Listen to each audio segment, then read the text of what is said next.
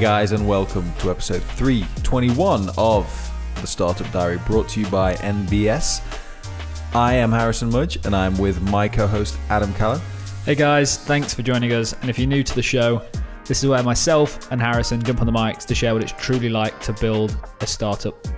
We've been doing this for nearly six years now, and we've gone from consulting and bootstrapping to angel investment to venture capital, and we make mistakes every single day, and we're trying to share those mistakes with you so you don't make them as well.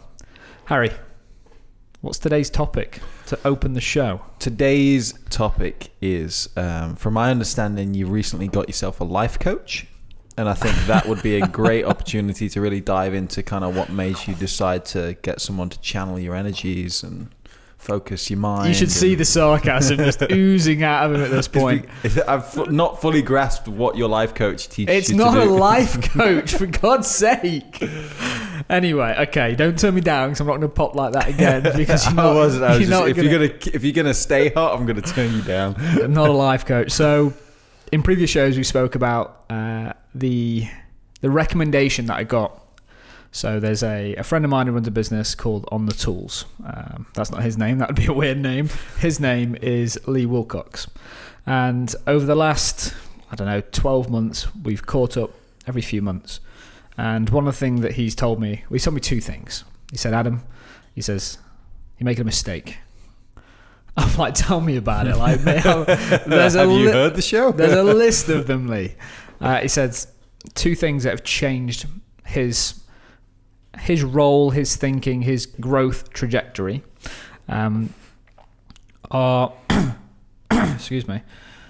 Got a bit of an edit in this for a second, haven't you? Sorry, mate. Trajectory. yeah, yeah. the two things that have significantly impacted his growth trajectory are one, a PA, and that sounds super fancy. Like I think I might have covered it on a previous show or whether it was in our meetup, uh, and I was like, that's just ridiculous. It was like, call it ridiculous, but for what you pay and what you get, it makes sense to have someone control your diary. yeah, the, the amount of time you're in your inbox, Yeah, that alone, just to free up that time, like you literally put your headphones on and just spend like an hour just burning through your inbox. two and, Do-do-do-do-do. two and a half hours a day, not on inbox, but on what I class as, if you look at my calendar now, it's classed as uh, team, admin, and inbox. So that's sort of spending time with the team, going through my personal admin, and that might be down to like booking a hotel or doing like trains and. Yeah, my wife helps me with that occasionally, but she's getting really busy right now with verified, so that sort of thing. And to get two hours a day back would be amazing. So I'm like, mm, interesting. Not there yet. Okay, maybe. Be interesting to try though because it's It's the 'cause trust it's thing. Not, it's not. Um, It's the trust thing, man, for me. And he was like, "Get over yourself." He's like, "Everyone what- thinks they're really interesting." He says, "You're not that interesting." what's the what's what's the trust that you need? P- People are going to have access to my inbox, so that's um, communications with clients, communications with the board, contracts, negotiations, um, things that the board are pressing me to do that I'm pushing back against. They'll just know it, everything. Wouldn't you, or wouldn't they, or both of you sign some sort of agreement that says, like, an, either what not Yeah, an, not an NDA necessarily? No. I think it would be is an confidentiality agreement, Yeah. NDA. Yeah, it would be. If yes, you, you if you find a professional, they're gonna do it. They're gonna follow the rules anyway. So surely Yeah. they should hopefully ease your mind on that. yeah, they they should, and I think I'm making excuses because it, it sounds super fancy, and I'm like, It's, it's it's the finger. It's it's your it's your torn ligament in your finger stopping you from going for a run. It's the sa- it's the same excuse. Exactly. Yeah. Just just an excuse is what it is. Yeah. I went for a run last night uh, on a Good treadmill. on you. Thank you, man. Um, so he's he's been banging that drum for a while, and it's I'm listening. But the second thing he mentioned was he classed it as a business coach. Okay. Business coach. I'm That- gonna write that one. no, that that's not the term. That's not the term. Okay, you can hold still the, hold the- lifestyle coach. So I was like, why do you need a business coach? And he was like, tell me a reason why you shouldn't have one. Like, I was like, well, what is it? Uh, he said, he's, Isn't it obvious? he's been going there for 18 months now. Uh, and he's got a coach who he goes to once a week, spends an hour with once a week. And his feedback has been, it's, it's completely changed his mindset about the business. Mhm. And after I spent a bit of time thinking about it, and then a couple of things came together, I then read a book called Trillion Dollar Coach about Bill Campbell. And then I started to actually understand what a coach does. It's not like someone telling you what to do, it's someone firstly, it's like a sounding board. Mm-hmm. It's someone to go and speak to about the business, like everything the highs, the lows, the worries. And as a Lee's actually got two co-founders. I don't have that, so I'm like really isolated sometimes. So just to have that person to go and speak to that's neutral. Don't get me wrong. I've got friends. I've got the board, but they've all got their own way of looking. I'm gonna air quote it. Their own way of looking after me slash dealing with me. Um, so so have someone that's got experience in business to speak to, super valuable. Um, and then when I went through the trillion dollar coach, it was more around the coach isn't telling you what to do; he's bringing the best out of you. And that's why the term that when I went there, and he was like, uh, "It's not therapy. Here's what coaching is: it's forward thinking. Okay, we're working on the future. It's not. It's not a business coach. It's not a lifestyle coach. He said he's a performance coach. Performance coach. Okay, so you got that one. and he says to define the difference, therapy is looking back, coaching is working forward. He says if something comes up in one of these conversations that I think is more therapy based, I'm going to recommend it to someone because that's not what I do. I'm all about what you're working on today, what's moving forward, how do we get the very best out of you so you can then go and get the best out of your team. And it's not actually just about work. We kind of I learned that like if you imagine I'm the center of a lot of different circles as in my life, my health, my Yeah. business. So it's working on your the reason it's not just a business coach, it's working on yourself so then you can become overall better. Think about when you're on an aeroplane, you put your own gas mask on first so you can help other people. Uh, that's the analogy that I use uh, in terms of making myself as good as I can be so then I can dedicate time Yeah. to help others. So he spoke about it for ages and then we had him on the podcast so if you if you by the time this you listen to this on the startup diary you'll startup stories our other podcast will be out Yep. which is where i interview cool people um, and we obviously spent some time recently with lee 'cause we interviewed on the mics he came to the office and he banged on about it again and i'm like okay so i bit the bullet uh, i went and had a session um, with gavin last week uh, yeah so that's me man that's that's that's the backstory So I'm still. So I know what it's called now. So what exactly? So give me an example. Give me your first meeting. When when did you start doing this? last week so So you've had, you only had one session. one session at point of recording this. I've got another one booked in this week, uh, and I'm gonna go. There's a time investment. There's a money investment. Um, Can I ask how much? yeah, 150 pounds an hour. And you uh, and it's just an hour. An hour. Yeah. And are you? Is it like? I assume it's not in a coffee shop somewhere. It's No. It's a, is So he's got like a Studio. farm. There's a farm that I went to, just a field full of entrepreneurs. and he's just cultivating just herding them.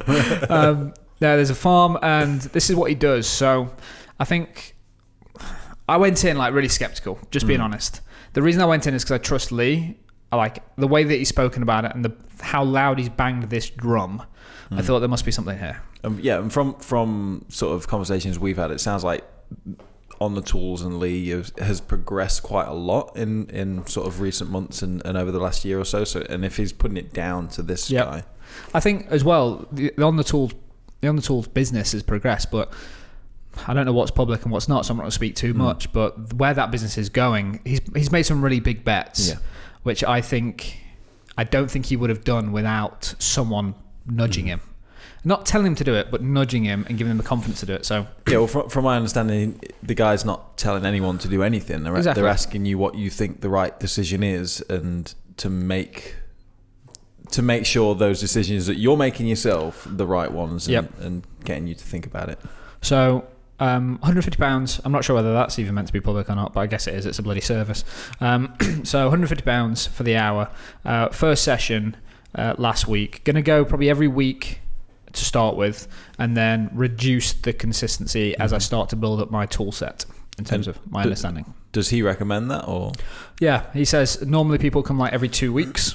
He says I like to start off every week, build up some good foundations, and then we can take it based on what you need.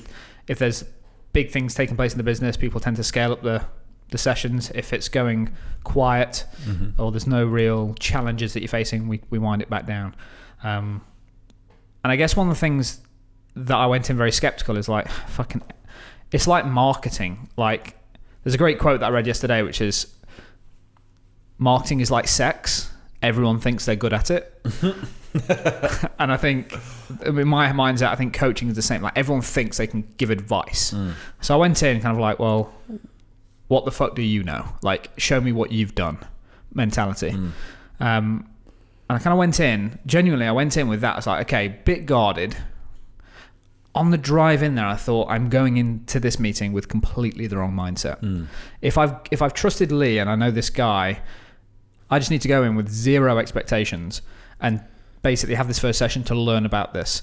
And to give him credit, he's been doing this for ten years. He's coached everyone from like me and Lee to like Google execs. Like the guy's a professional. Bill. Gates has even been The prof- Bill Gates was walking out as I was walking in. We did a little fist bump. We carried on. Um, he saw I was using an Apple device. He slapped your iPad out your hand. um, I think in the first 10 minutes, he spoke about him, what coaching is, what to expect, how accountability works. If I'm not prepared to do the work in between sessions, don't come back, basically. Um, and then so he's set. He's setting you tasks. Yeah. So I have to go with a, a notepad and pen. And as we're talking through what's happening, in the first session was all about me. He wanted to just learn a bit about me. Done a lot of research on me actually before walking in.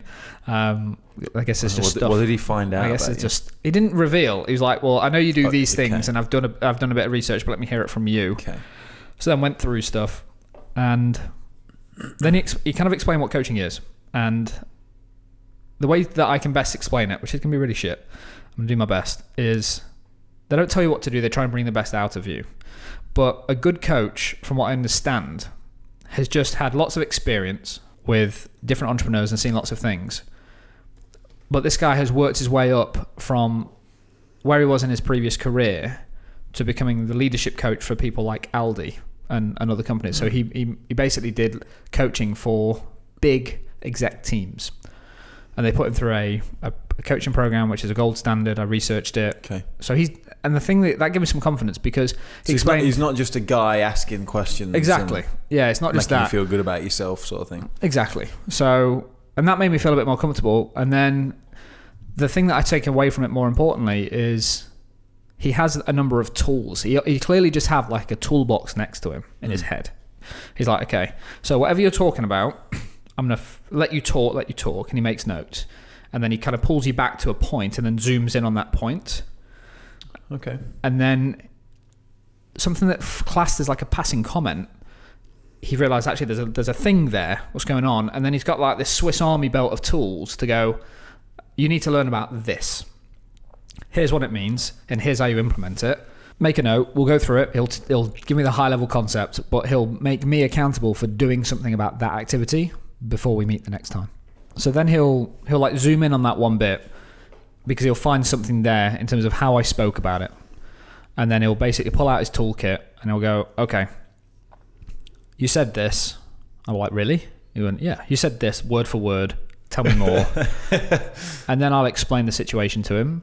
And then he'll be like, okay, um, an example. Okay. So he taught, taught me something called the bell jar activity Mm-hmm. because he gathers that I'm a fairly emotional, reactive person. In terms of something goes well, I'm like cheering. Something goes bad, I'm like fuck. Uh, because I wear my heart on my sleeve, like I'm very open, transparent with the team, and I guess this was like three quarters into the session. He just gathered because I was, I went there, and I was just like, cards on table, here's where I am, because I didn't want to go guarded. And he went, well, as humans, we get something really interesting, and that's called choice. He says, What you need to understand is there's a stimulus, something happens in your external world. And then as a result of that stimulus, there's a reaction. He says, But in between, there's something called a choice, and you get to choose how you deal with what's happened. So, what I want you to do, and there's something called a bell jar, which, um, from my understanding, it's back in back in the day. If you went around someone's back garden, they'd have plants, and they'd have like a glass jar that they put over the plants to make sure the bugs didn't eat them. That was called a bell jar. He says when something comes into your world that you want to react to, put a bell jar over it and think it's not good, it's not bad, it's information. And then digest it So if a team comes in and goes, "Holy shit, we've just we've just got an email from this client and uh, they don't want to renew with us, and it's our biggest client," like normally you you go off on one. It's really hard, but when when you as a leader have that mentality, uh, then the whole team believe it's okay to react to everything in highs and lows and extremes. He says, and that's not how you build a good team culture. So regardless whether it's really good news or really bad news, is you bring it in and it's not good, it's not bad, it's information. You put the bell jar on the top of it mm-hmm. and then you take a second to process it. Because what that does is educate your team two things. One, we think through our decisions here. And nothing's nothing's gonna nothing's gonna put us out of business in, mm. in one email, as an example. Uh, but secondly, it makes everyone feel a little bit calmer. And some people in the business are have been here for a very long time, and they know me, and they know that regardless if bad news comes in and I react to it, the, the thicker skinned people in the team will be like, everything will be okay. It works out. But as the company grows and we bring new people in and they see the CEO worrying or stressing or swearing, some people won't react well to that mm. and it'll make them nervous. And they'll go home and they'll panic. And they'll come in the next day and be like, oh, like is the job safe? Like, or, mm. or, or, have I done a bad job? And they'll start to get in their own head. So he, he, he explained this to me and he said, but before you come back next week, try your hardest to get a bell jar out.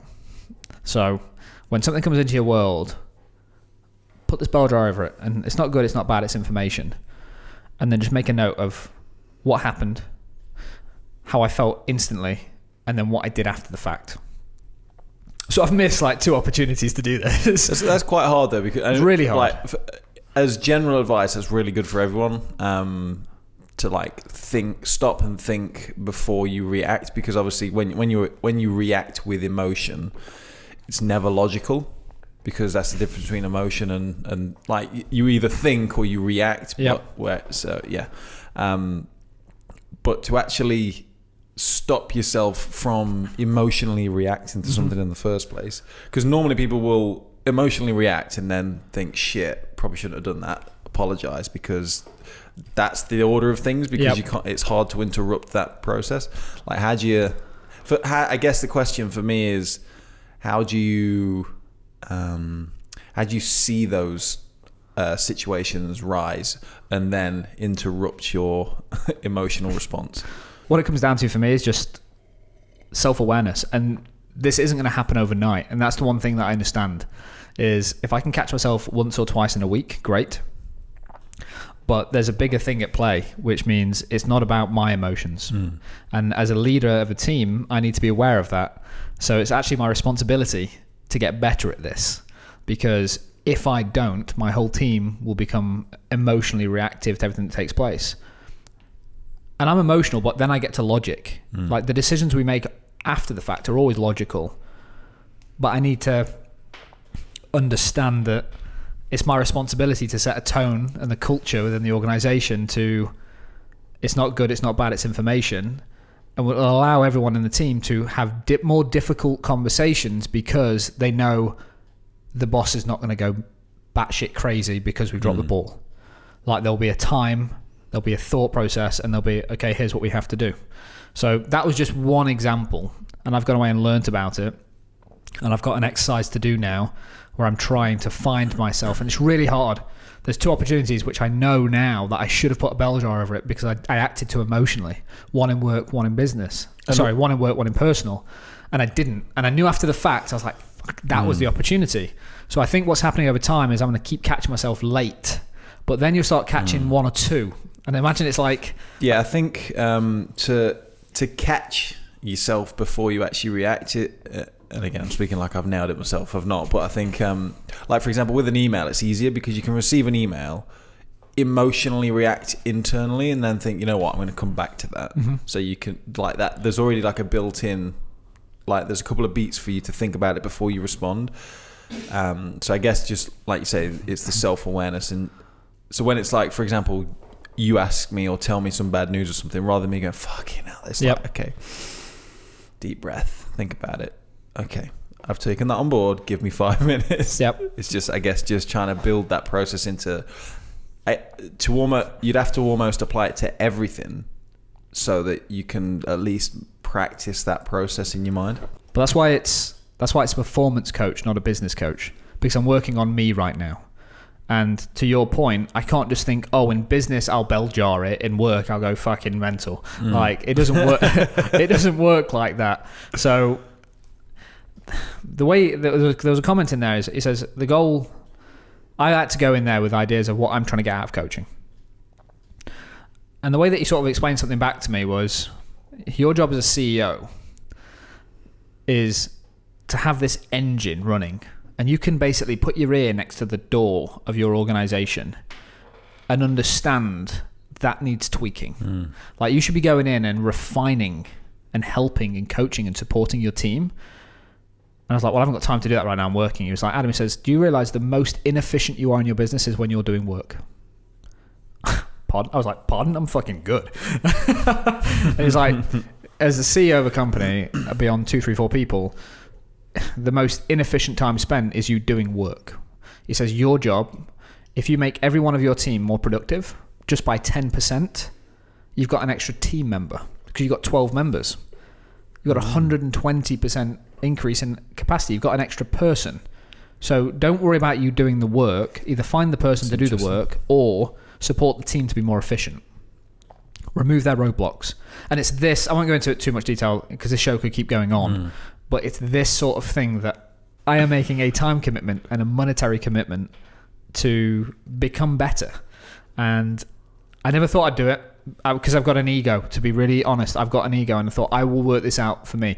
And being really honest, because I've had um, characters around my boardroom that have tried to coach me, and I use inverted commas, but it's felt like doing homework and it's mm. felt like doing their to-do list. I've really pushed back against it, and that's probably why it's taken me so long to get on board with this. But Do you think their intentions were good then? But you just because of the relationship you had, it felt like there was more to it than just genuine advice. no, Okay. no, I Thanks think for listening to the. No, no, and and this is because not to talk about boardroom politics too much, but every CEO needs to understand that a boardroom has its own dynamic. Everyone mm. has their own agenda. And what I've done poorly in the past is bring everyone along the journey that we're on and been pulled a bit from pillar to post, mm-hmm. which has meant that because I haven't been strong enough to dig my feet in as the CEO and lead it, is they kind of go, oh, it's wavering, so let's pull him this way. So they've done their job because they've saw inconsistency.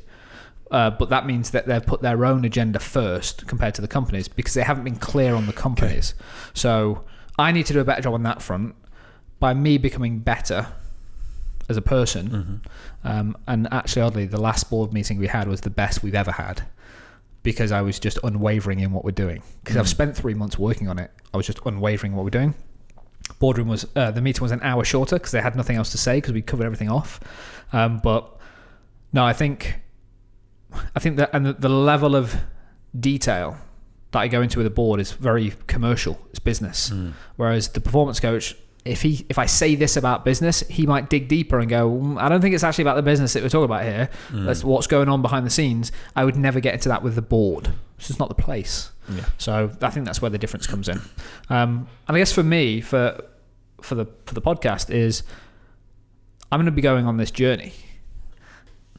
Like, do you th- like wh- where do you want to take this with the show?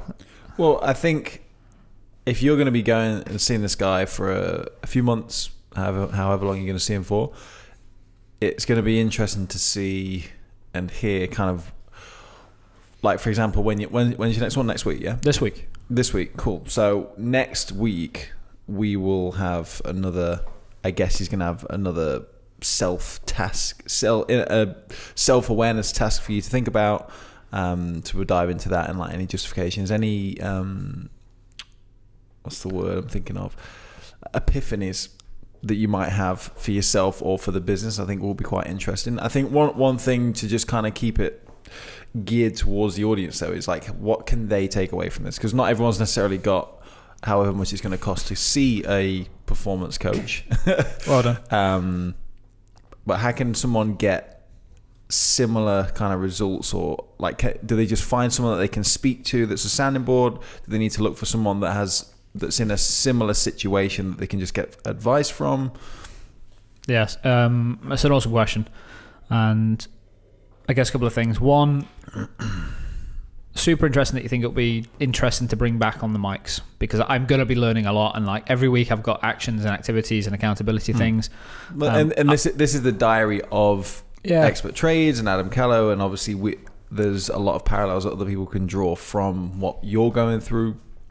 It may not be the exact same journey, but I think that a lesson that someone learns and shares with someone else means that they don't have to go through necessarily the Yep. full the full class. So on that is what I'll try and do is I've got like four or five things from the first session that I think would be interesting for the Mhm. mics. So we'll try and work out timings to get them on uh, and bring them on, but only when they're actionable for more than just me. So I Mhm. think an example being that whole bell jar thing that we've very briefly covered. I think that's something that people can go and think about because it's it's not hard to conceptualize. It's not hard to know. It's hard to practice. Mm, So definitely. what I'll do is I'll bring back what I'm learning if it's relevant for the audience in a way that means that they can take away some actions from it. To get to the second point of your question, I understand that this is a huge financial commitment and I pushed against it. Like it's a lot it's a lot of money. Like a lot of money. For me, and I'm like, if I can't invest in me, this company is always going to be where I'm today, it's never going to outgrow me. One of the things I've raised on the podcast before is if the company goes well, will it outgrow me? Will I no longer be the right person to Mhm. run the company when it's 25, 30, 50 people strong? Well, that's the goal, right? That the goal is to For grow to, it. to, to grow it, but for you to step like that's what we've just spoke about is that you need to stop working in the business and work on it, or step back and let it run itself. But to do that, I need to become a better leader. So when I think about it, the financial commitment over the space of 12 months, even if I went every single week, which I, I likely won't, um, for me to be privileged enough right now to expense that to Mhm. the company and use that as an opportunity for me to get better, it makes sense. If if you're not in that position, there will be cheaper coaches. There will be more expensive coaches. There'll be everyone on the spectrum.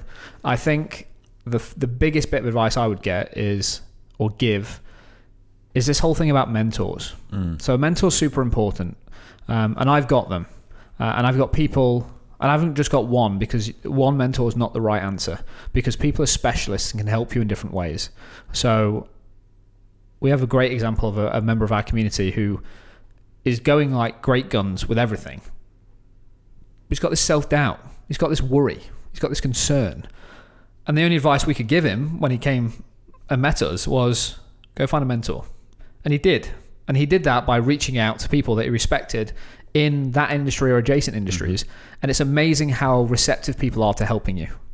Um, so I would say the first step for people before they even think about coaching, because there, there's this cost benefit thing, which is if you're a if you're a sole trader and you're a one person company, the value that you're going to get from having a coach one hour a week, um, in terms of the direct impact it's going to make on your business, is low, in my opinion. Mhm. Uh, especially for the, how much you're going to pay out. The reason it makes sense for me is how I rationalize it is I'm paying ten pound per employee per week. Mhm. I'm like, actually, for me, do I pay ten pound per employee to make that employee better? And and what I mean by that is, if I get better, they get better. So yeah, it's a relatively small investment for me per person. Um, go and find a mentor. Go and reach out and try and find someone that you respect. And I guess the conversations to have at that point are you're not trying to find someone that is a yes man. You're trying to find someone that respects and, and is two, three, five, ten years ahead of you in your game and go and learn from them. And what that relationship looks like will vary. There might be some cash. I would avoid that. There might be equity. I'd avoid that. Mhm. Time to start with. People are receptive to it. Go and reach out to people and see what it's like opening up. Because if you can't open up, there's zero point doing it. If you can't put cards on the table and be honest, you're never going to get anything away from it. It You may as well stop it there. Um, so that's my advice. Go and find someone as a mentor and speak to people. Then grow the business, and then just keep your your ears and eyes open to people around you. I only knew about this because of Lee. Your network is super important. Listen to them. If there's people in your network that you respect, take the advice that they're giving out and try it. What's the worst that can happen? Like it. We'll uh, we'll leave it there. Looking forward to following up on your performance coach journey. Thanks, you get it right. Guys, we'll be back right after this break with listener questions. Listener question time. Are you ready, Adam? Let's go. We've got a few today. Good selection. Um, first one is from Jason, and he asks What tool do you use for tracking sales? I sell creative services and it's just me doing sales at the moment in between doing the work. Uh, but I want to build a process as I know the next step for me is to bring on another designer, then a salesperson. Any advice would be great. Cool. Okay, so Jason is solopreneur, so like single operator, creative agency, trying to build some form of sales process. and wants to know the tool. There's like the software. Uh, yeah, he says, what tool do you use for tracking sales? Okay. Um, so I'm just going to premise this with there's loads of different tools out there, but as what we've learned in the business is any tool that you use is only ever as good as the stuff you put into it. So regardless of what you choose to use, whether it's from sales, from email marketing, from stuff like Monday.com that we use for just workflow. If Jason's like a, des- say he's a designer, a creative, Uh, yeah, he sells creative services. so he's probably got his own software for workflow, and he'll know this. Like he's probably gone through loads of different tools, like Trello, Asana, Monday, the Pulse, whatever it used to be called. doubles. Um, and it's only ever as good as the information you put in. In terms of sales software, I've flicked between a few. The one that we've settled on is Pipedrive. Um, so Mm, I've seen that, Not a sponsor of the show, just to make it clear. Uh, but Pipedrive is the one that we prefer for a number of different reasons. Uh, one, uh, you can load all your customer database in there, but as you decide to put deals in, you choose your own pipeline of deals. So you can choose the stages. So it might be contacted, um, quote sent, in negotiation. You can choose your own pipelines depending on the service that you sell. So you might have one pipeline for a web sales platform or one pipeline for logo design. So then he can actually use it partly as workflow and partly as sales. But most importantly for me, the new feature is you can now assign a value and then a percentage of likelihood of closing that deal. So let me just explain. So let's just say we cold outreach to someone to try and do a deal with them here at Expert Trades. Yep. Um, the percentage chance of that we put down as zero because it's completely cold. But what we're trying to sell them might be a £5,000 package. As we move them through the pipeline, we know because we've just got three, four years of historic data, is when we send a quote, how many of those do we convert? Let's just say it's mm. one in two, argument's sake. So it actual visualize the value in your pipeline based on actual probability of you closing it. So if you put a five thousand pound deal in in the quote stage, at the end of your pipeline, it will show you you've got two and a half thousand pounds that you're going to close. So it's actually, and mm. that sounds really complex, but as a salesperson, as you're building a sales team out, I don't care about the value in the pipeline. I care about what's the amount of money we're going to close from our existing pipeline. Because he might send 10 website proposals and know that he closes two in 10. So when he sends a proposal across in Pipedrive, he can put 20% probability of the close. So then the money that he's going to actually forecast is accurate. That went a bit deep for. Does it does it do auto like you just said he puts twenty percent in? Yep. Is is there anything that Pipedrive does automatically on the back end? Like if if you're marking as one lost, whatever, does it can it do some cool things like figure out I wish I knew. or, uh, or at least give you some sort of reporting? I suppose makes more sense. reporting's all there, so you can backdate it. The hmm. probability side of it, we've only just started to roll out. It's a really interesting question because we're just hiring our first BDM, our business development manager. Um, so I've spent the last two months working on Pipedrive and cleaning the data and building the pipelines and the funnels and all that good stuff. So I know my own probability, so I've put it in manually. I'm 90% sure there'll be something there to do it automatically, but you get all the reports off the back end of it. So to answer the question, Pipedrive is what we use.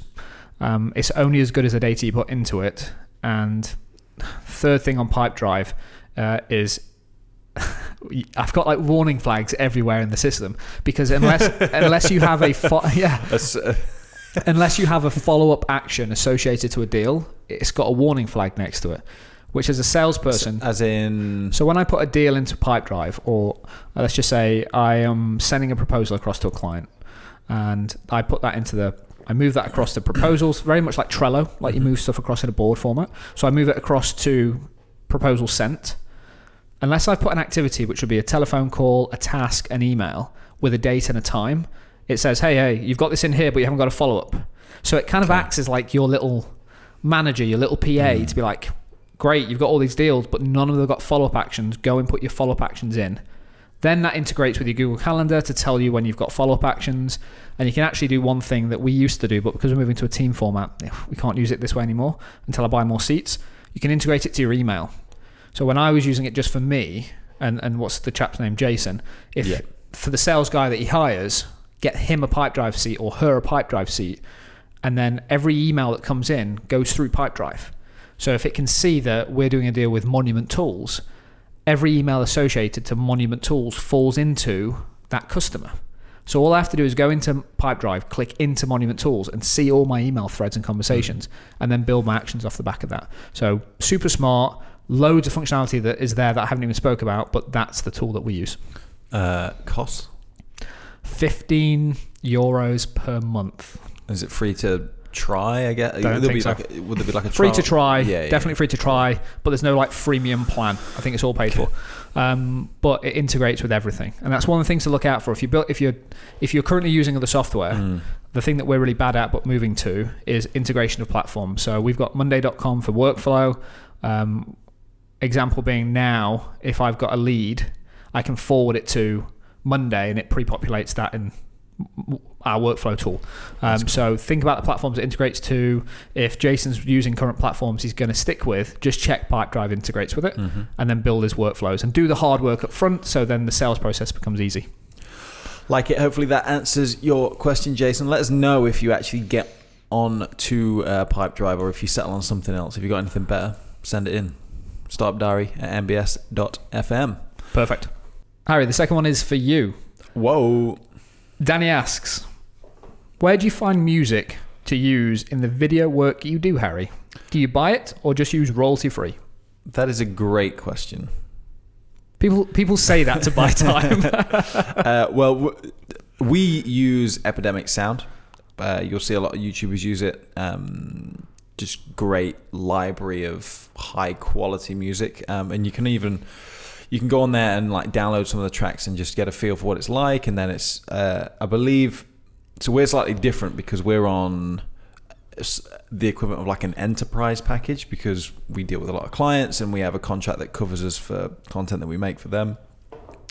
Uh, but I think it's as it's as low as like ten dollars a month sort of thing, um, and that's just royalty free. But you get quality stuff. You can get free, genuinely free music, so you don't have to pay for it.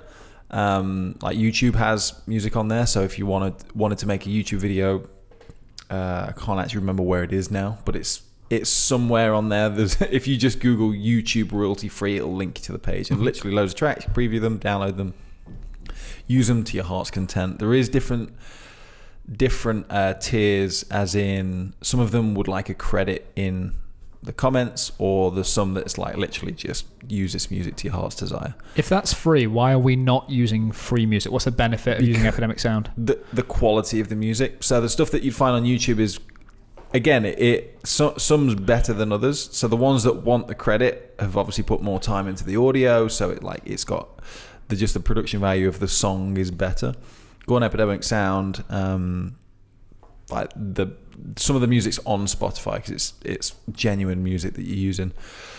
Epidemic Sound's not the only one. There is uh, probably should have wrote a list for this, but uh, if you just Google royalty free music, there's there's all sorts out there. I can't think. There's a Premium Beats is another one, or there is um, who does. Uh, it's not Creative Market. I'm thinking of, or I think it's like Inv- Envato or something like that. There's there's loads of different platforms, but Yeah, Envato owns ThemeForest, so they likely have. yeah, so there's yeah, so some somewhere on that they'll they'll have um, stock music, but I believe they work on a by song basis. Yep. So each track you can preview it online. AudioJungle, that's what it is. There you go. AudioJungle is another one, but you can pay for individual. I guess there's probably a subscription, but you can pay for individual tracks. So it's like twenty dollars for a track. But obviously, if you do a lot of videos, that gets expensive really quick. Whereas uh, Epidemic Sound's subscription service basically kind of covers you for. I think for like individuals, it covers on a view basis. So if you've got like an audience of Yep. hundred thousand or whatever, you covered up to that for tier one. Tier two's like hundred thousand to half a million or yeah. like, there's different tiers. You'd have to check it out. But yeah, we um, find it online. Google it. If it depends on your, what your budget is, if you're working with clients as well, that's always a good thing. Um, again, Epidemic Sound, we've got a contract that covers us for those things. Just explain what that is to the people. So you can't you can't pull you can't technically have a song on multiple people's projects and use it for um, commercial work unless you've got copyright agreement from everyone involved. Yep. Um, again, I'm I'm not 100% on the ins and outs of the, of the law of like because you see people can use like eight seconds of video and Yep. things like that. So like what what's actually allowed is is debatable, but this is just a cover all bases. Make sure that we're not going to be breaking any laws because the last thing would the last thing we would want to do is make a video for a client and then they get a video taken down because of copyright infringement and then they're going to come straight back to us and be like you made the video for us we've just got a copyright strike. If that happens which it could because someone could flag it and not know we can just say hey we've got this contract that literally says for all parties involved and for all clients that we work with. So yeah it just covers your ass for for copyright infringement basically because you can't use people's other people's work without their permission Yep. that's fundamentally it Makes sense. Cool. Um, and then, Danny, if you have any follow up questions to that, or if you go and use one of the services, uh, let Mm. us know. Uh, we're always looking to hear about new tools and services, uh, but hopefully that has helped. And then finally, we have Paul. Uh, what advice do you have for someone that is just starting with Facebook advertising? That's a big question. To be honest, I saw you put that Pack into the, lunch because this I is a big one. I saw you put that into into the show notes, and I was like, oh, where do you start with that? So Facebook advertising is a massive a massive beast and a massive topic.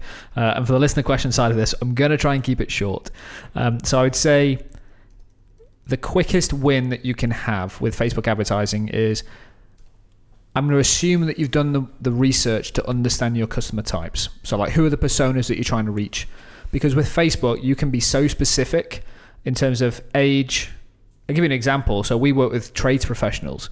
So, let's just say an inst- a gas engineer. We can run adverts from that gas engineer's page to people within a five mile radius of his or her address that have a family and have just changed address because they've updated it on Facebook. Mhm. So then, for context, we'd run an advert that says, "Hey, just moved home.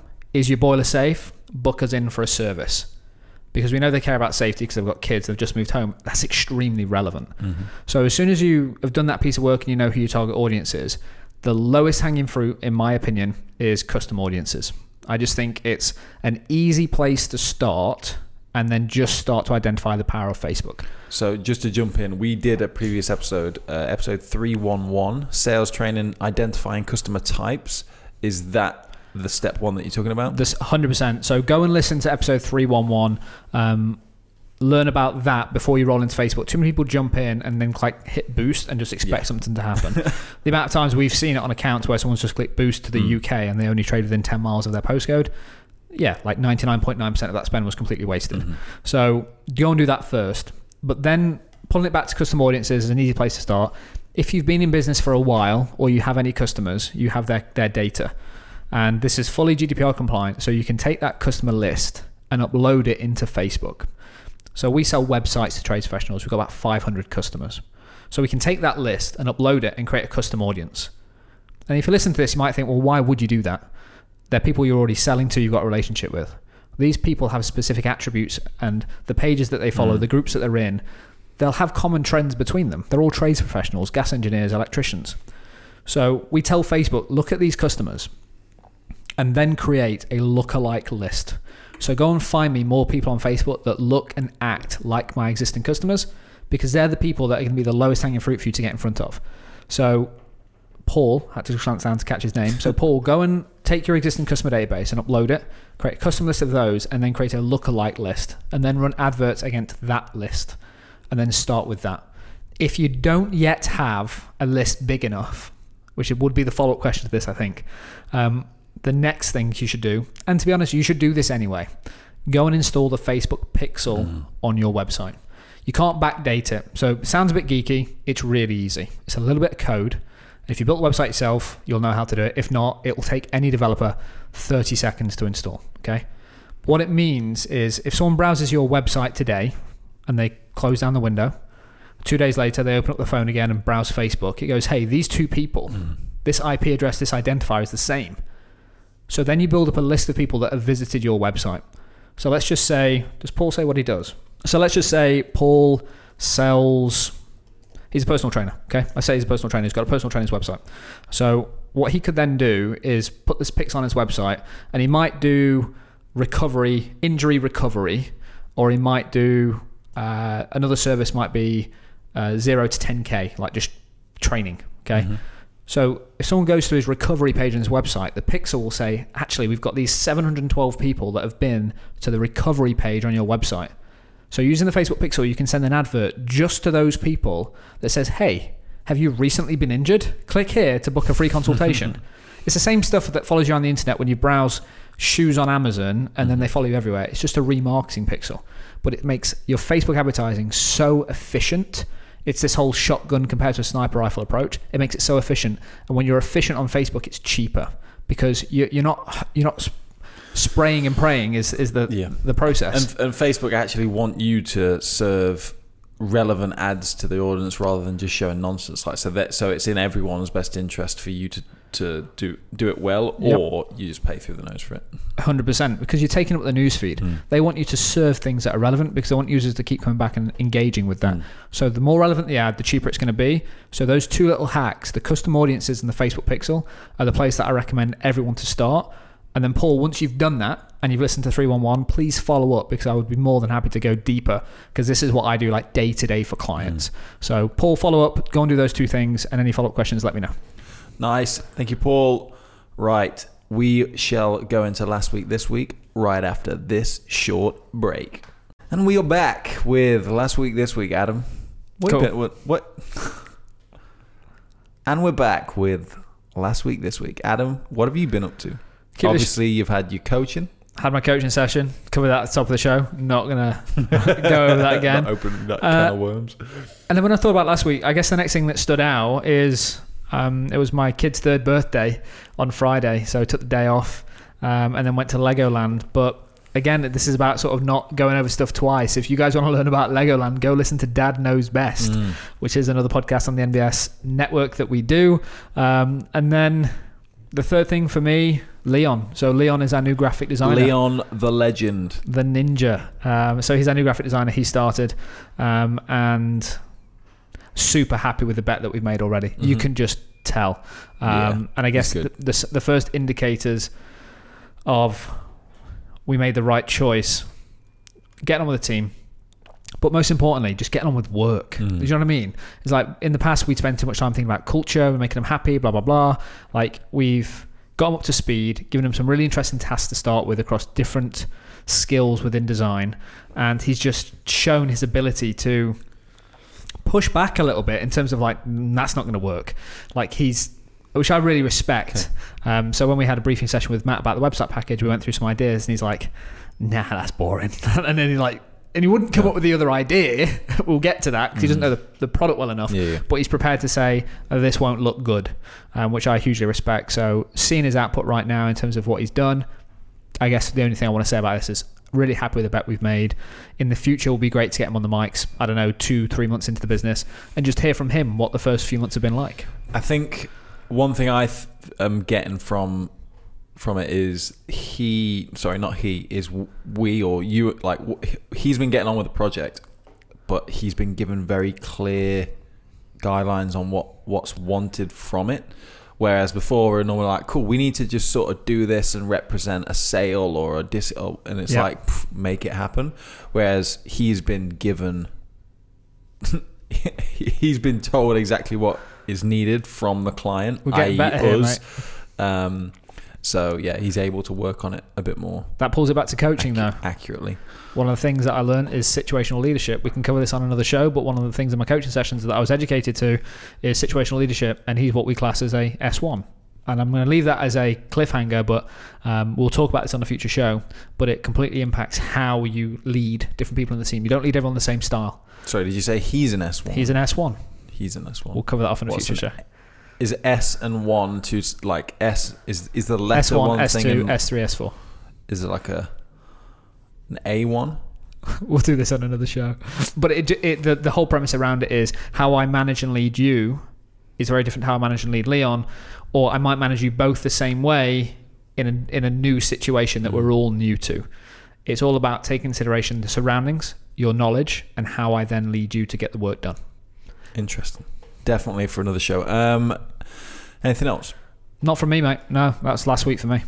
Uh, so yeah, for me, just we're, we're still hiring at the moment, like looking for a videographer. I've actually got two interviewees coming in today, Mm-hmm. as of time of recording, which is going to be interesting. Um, yeah, that whole process, that whole process has been a, a little challenging. Um, just yeah, the I guess the role just makes like anyone feels like they can apply for a videographer role because they've picked up a camera or they've got an iPhone or whatever. Which hey, I'm not arguing with that kind of concept. But if you if you just would be. if you just hit and apply and there's no cover letter, no show reel, and things like that, can be quite difficult. Um, obviously, you spoke to Lee the other Yep. week. He then put us into contact with Scott, who is um, I guess their head of Production. production. Yep, knows his shit. Uh, so I had a good chat with him for about 20 minutes, just talking about his process, what they do on the tools, how they hire, the different challenges um, that they face. Same thing, they get everyone under the sun applying, but you just gotta you gotta be brutal and just cut people. Yeah, don't give them don't give them a chance. If they, if they fell at the first hurdle during the application, don't then try and Do you think drag them. maybe for a future show, do you think you're ruthless enough to realize in four weeks they're not a good fit and eject them out of the business? Mm, Or are you going to come to me and say, "Can you please get rid of this guy"? Um, good question. Not sure. Uh, probably. I think my concern will probably be knowing how to do it properly, as opposed to just saying, "Look, you ain't performing. You need to go." My Like, concern with, obviously, you can't fire someone like that. uh, in probation, you can, can. Uh, oh, sound there. Let's get him in. but my my concern with you um, is you will want to. You're a natural coach, and uh, whether you like to, whether you like it or not, you naturally want to. You're really odd. Let me just explain this very briefly. You like to coach people to a point. You think they're being, um, uh, you, you think they're being uh, dumb or negligent to the task at hand or not paying attention. To which they're dead to you. Like you'll coach someone, and as soon as if they're listening and learning, I think there's a risk that you bring a videographer in who is showing progress, but not at the speed that we need. And you think, no, no, no, but they're listening, they're learning, they're doing. And we get three, six, nine months in. What are you laughing at? I'm just laughing at that whole thing because I can envision myself. Because you'll get to a point, and then there's a breaking point with you, and that you will literally just lock the door on them and be like, "I posted your camera home. See you later, Mm. kid." Like you're. And my fear And is that you'll I find think- someone that shows shows some traction, but not at the speed we need. I would say that that all depends on the assumption of their capabilities when they come in. Very valid point. Is if we're in- if we're hiring to train, then the compensation everything reflects that, Like and we, we build more leniency into the, the un- the understanding that this guy or this girl is going to need some training and hand holding means that I shouldn't be getting frustrated that they're not learning or they're not picking something up as quickly as I'd like them to because everyone learns at a different rate. If they came in acting like they know everything and then all of a sudden they're dropping the ball or whatever, then I'd probably be less Yeah. Less lenient. situational. Make a decision. Yeah. Situational. Um, which kind of brings me on to the the uh, the types of people I'm looking at. It's in, interesting. Obviously, you get a broad spectrum of skill, uh, and one of the things that I got from Scott said that he said sometimes keenness, eagerness to learn and, and advance and progress skill wise is more important than the actual skill set. Because again, it kind of I guess it kind of goes back to culture fit and things like that. Like if they don't if they don't fit in the team and they're not willing to learn, then it doesn't really matter how good they are. Um, again, I've had an applicant that was like just he he produced some great things, but but the guy himself was just I'd not even met him, and it was already he was already getting my back up. Again, don't know if that was just me, but I Last time this happened, you had a four minute interview. I- but I, I showed I showed this person to someone else in the team, and even like they got the same vibe. So that kind of made me feel a bit okay. So I'm not just jumping to conclusions because I I don't want to jump to conclusions. I want people that are good to join the team, but I just felt oof, they're not going to gel with the team. Mhm. So, um, so yeah, so that's where I'm at the moment. I'm just so I've got like interesting skills. Yeah, it's it's a it's an interesting one. I think I just need to square away whether it's like like what- we say is if this if one of them comes in and they are super eager, full of energy, but technically a, a bit behind. Does that outweigh someone's actual talent if they're a little bit drier, personality wise? We'll find out. Tricky one. yeah, we'll find one. out. Uh, and then one thing I just wanted to mention uh, before we kind of wrap up as well is I had my phone call with John last week, last Friday. Give some context. From so we had a second Startup Diary meetup, and aw- from that we all came away with different actions and things. Uh, but we wanted some accountability for those actions. Mm-hmm. So we all assigned each other, very confusingly, assigned each other people. I really struggled with that at that point. Like everyone's on the board. Why are you adding their name twice? It literally ended up to a point where someone got like it wasn't their own name, but they got they they were at the top of the list. I think it was like it was. Let's just say it was you and Allison. So it was Adam and Allison at the top of the list. We went through everyone else, and then at the bottom it was like Allison and Adam. It's like no, you the point is we can't report to the same person. And you're like, what are you talking about? But just to, I've just, just to flipped the list. is that we ended up having accountability partners, but rather than it being me and you pair off and we hold each other accountable, we decided to say no, no, you feed into one person, Mm-hmm. uh, and someone else feeds into you because what might have happened is one person gets all the spotlight in the conversation, Yeah. and then the other person uses it as an opp- opportunity to shirk their responsibilities and say, oh, I'm doing this, this, and this. Speak to you next week. So Mm-hmm. it's one phone call, like a coaching session. Mm. I'm here to learn about you, nothing else. Really focused. Yeah, so that so that was really good. Um, it actually made me act on some of my actions, uh, and again, we've got a call booked in next, well, this week now, um, as well to follow up with that again. So just keeping the ball rolling, and it kind of goes back to the coaching conversation we had earlier. Is we should probably speak to everyone about that and just kind of educate them on maybe there's sort of different questions we should be asking and things like that. Hundred percent. It'd be great to get some sound bites from people as well that are taking part in this after the meetup in terms of what they're taking away from this accountability. Mm-hmm. And uh, yeah, and again, I've I've literally got a note on a piece of paper here. We're gonna finalize the next date for the meetup because I'm really keen now because we've we've we've done a lot of learning from the meetups. So we've had two so far, well technically three, but the two we've held at Expert Trade HQ. Uh, has been what felt like a, a two-stage meetup. So we're thinking of kind of throwing that dynamic into the mix. So we're going to get some, some completely new faces for the next two, technically. Um, but we'll square that off and put that on a future show. But yeah, I, I- just wanted to say the meetup, like the impression I'm getting, correct me if I'm wrong, but I feel like there's big strides being taken from like Alison. She's she's niching down. Everyone, and, man. Like, Every- there's- I like think- it's really beneficial for people taking part. I think this whole first meetup get to know each other, second meetup we really dig deep. I think mm. what we'll end up doing, mate, is like running like cohorts of people, like mm. classes. Is that is like a class of people now that really get on and know each Yeah. other. Like we'll probably meet those still every couple of months, and then we'll end up running a second one mm. with those, and like we'll end up with two or three of them, and then we'll all come together at occasions to to Miami. connect. Miami. Um, so that's you. this this this week for me, just to rattle through. A new BDM starts. Talk about that next week in terms of what we're doing, how that's going. I think that'd be an interesting one because it's it's a hard role. Mm-hmm. Uh, it's a very transactional role. So um, working that through is going to be an interesting one for the mics. Um, Insight Group with the brand tomorrow. Um, really big deal for us. It was a, a large new partner, um, and we've been given a really big challenge. So um, there's probably something to bring on the mics about how we run insight groups, focus group surveys, and Mm. try and get the most out of people within a room. Um, I'm doing a talk at PHEX, which is the Plumbing and Heating Expo. So off to go and give seven marketing tips for tradespeople at that. Team meal on Thursday, um, which is cool. There's like all of us there, including the kids. Um, that my actual kids. I'm not, referring to certain members of the team. Um, and then last action for me this week is read the 60 Minute Father. Came out the coaching session, um, and he just picked up on something that I was saying, and he was like, "This book's probably going to hit home a little bit for you."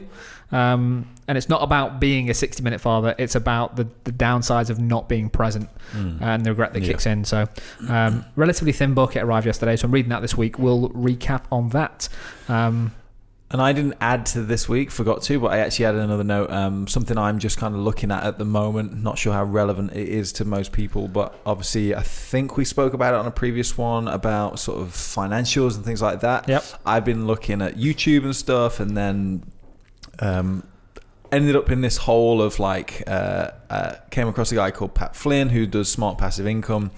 Then came across this other guy called, uh, you know his name, what's it? Rem, Rem, Ramit Sethi. So th- this is like the what we're into this week Yeah. section. So Yeah. you're into And- Ramit Sethi.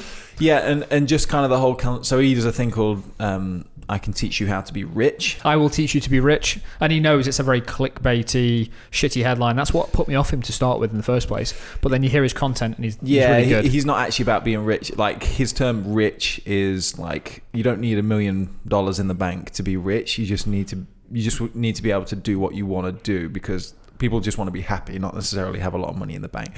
So like I'm just in this hole of like business and finance and that at, the moment, which is kind of exciting because I'm just looking at different things on, for example, how to get more content from the show out there. Yep.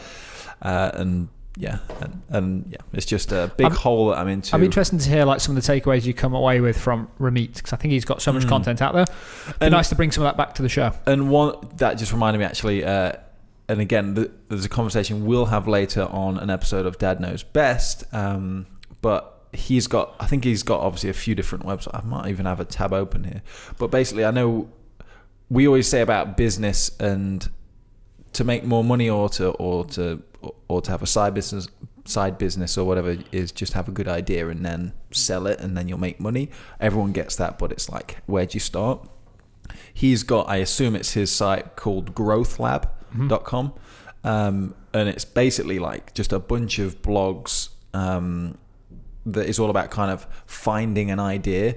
And it's obviously it's not like a there's not going to be one answer on there for you but it's just got a bunch of different things and kind of helping you look at things in different ways? Like is there something you do on a daily basis that you do for free that other people can't do that you could just charge for? Like it's just a if you're struggling for an idea or thinking i need to make some money or or i want to start a business or anything like that there's loads of free resources from this guy uh, and i guess he's got a team as well that just kind of just things there to get kind of the juices flowing in your brain and get you thinking about things in a different way rather than thinking i can't i don't know how to start a business i've not got a skill or a talent or a product there's things here that just tell you that help you think and see in a different way And, in case you personally haven't, um, he was recently on the Tim Ferriss show.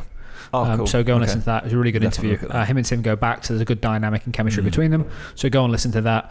Um, and then what I'm into this week, um, obsessive calendar planning. So you see my calendar yesterday, today. Um, i was sick in my mouth nearly I think one thing, and I, I might, uh, I'll put it into the group or something. Um, I've got to share it with Alison actually, who's my accountability partner. Um, so, for me, one of the things that came out of my coaching session is something I'm aware of is sometimes I come in and I, I get stressed about not knowing where to focus during the day, and then in the Mhm. evening I get stressed about not getting the big pillars of content or work that I need to get done done. There's not enough time. So to stop me procrastinating or spending time on menial tasks, working out what the pillar pieces of work I need to get done are, and scheduling my day minute by minute. So I know where I'm going to be. It allows me to say no to people. Like 40 came in yesterday and says, "Can I speak to you?" I went, "No, no." Said, "I've got an admin time at two o'clock. I'll come speak to you then because I'm getting something important done." So doing that down to travel to work, running the dog. what if that over what if something overruns do you then just have to make more time in the future is that the sim- is, it- is it as simple as that Uh, one, I have to make more time in the future, or two, I have to understand. I have to then because there's something in my calendar all the time. It then forces me to make a decision on what's more important Mm. compared to just letting something bleed over for an extra hour, two hours. It forced me to go. This isn't done yet. What else do I need to sacrifice to get this done? Do I really want to sacrifice that? And it forces you to have those little micro conversations with yourself, which will make me hopefully become more Mm. efficient. Um, but that's it, H. Anything else for today's show? No, mate, that's it from me. I am, uh, I'm, I'm donezo. I'm ready to uh, get into a full day at work. Sounds good, mate. Uh, guys, uh, thanks for staying this far through today's show. It's gone a bit longer than normal, but hopefully you've enjoyed it. If this is the first time you're here, don't forget to hit that subscribe button and leave us a review. It helps other people find the show, and those download numbers are what motivate us to keep coming back to the mics every week. And if you have any questions, comments, or you just want to ask us something off the mics, you can grab us at Startup Diary at nbs.fm. That's Startup Diary at nbs.fm. Thanks for listening, and we will speak to you next time.